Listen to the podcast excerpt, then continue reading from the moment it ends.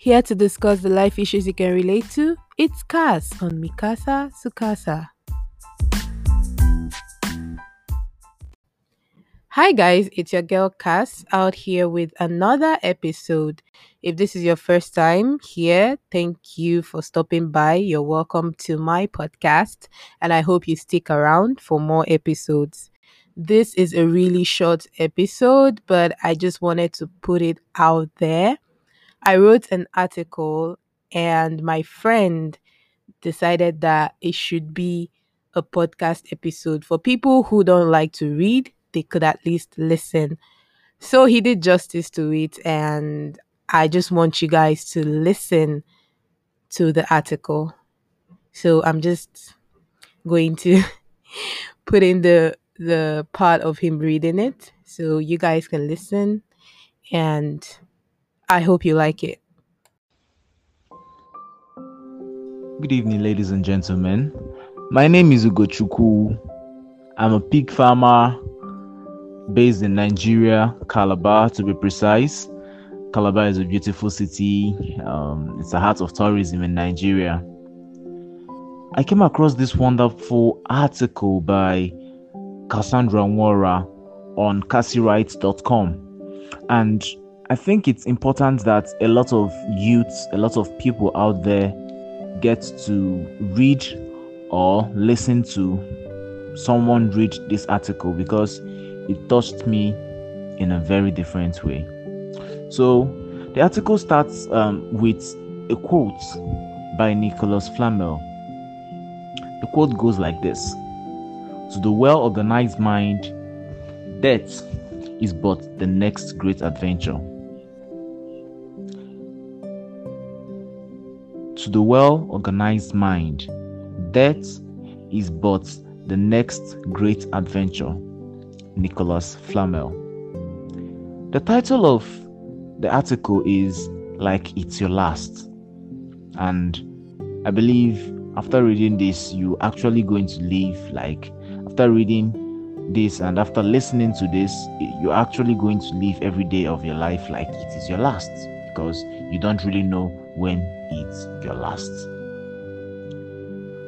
So, since the news of Chadwick Boseman's passing reached me, my mind has been in somewhat of a daze.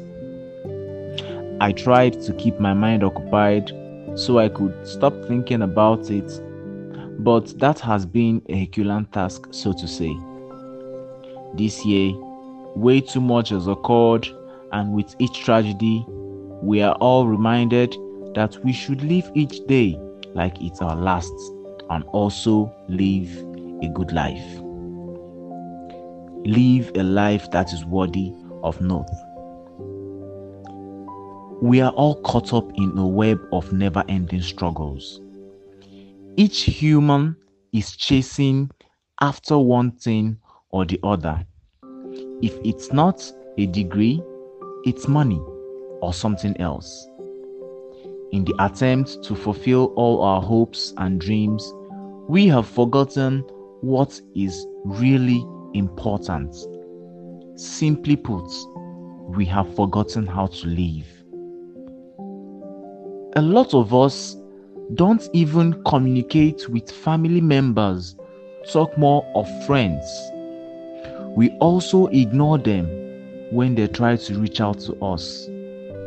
We just let the days pass by without any truly meaningful activity. And when it's time to go, we realize that those things we spent our whole lives chasing after have no meaning at all. What are we all even doing? Why do we forget the things that matter the most? Why do we forget that love, friendship, and family are very important? Why do we waste time keeping malice? Why do we scream, everybody is come, instead of opening our hearts and letting people in? You never know where you might find love or even a deep friendship that fills up that chasm somewhere in your life. Why have most of us forgotten how to live? Why have most of us forgotten how to forgive? These are all the questions that should have been running through our mind since Saturday. If there's one thing I learned from Chadwick's death, it's to do everything I want to do and stop giving excuses. I also decided to stop dwelling on how miserable my life is because I don't have money to do certain things and just start focusing on the positive things of life. In addition, I am unlearning the art of putting up way too many barriers that makes me somewhat unreachable. Life is way too short to be dwelling on the negative side of things and regrets. We all just need to stop existing for a moment and start living. Do the things you love. Be with the people you love. Be kind to people. Find reasons to laugh and, most importantly, never forget your Creator. Chadwick is a shining beacon for all of us, the epitome of strength and kindness. He was a great man, and his legacy will live on for generations to come. He will surely be missed by so many of us.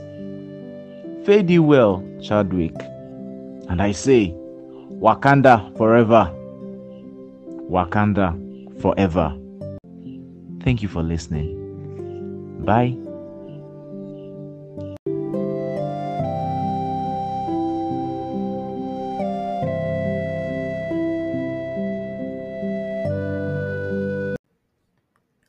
Wow. Um for some reason I can't believe that is the article I wrote because he read it so well. Thank you so much Ugo for doing this. I really appreciate it. And I do hope that for all of you who listened, you took something away from that article and you realize how short life is and that we all need each other and we all shouldn't be wasting our time without actually focusing on the things that matter. So, with that said, I'm going to leave you guys now and see you in another episode. Bye. Love you.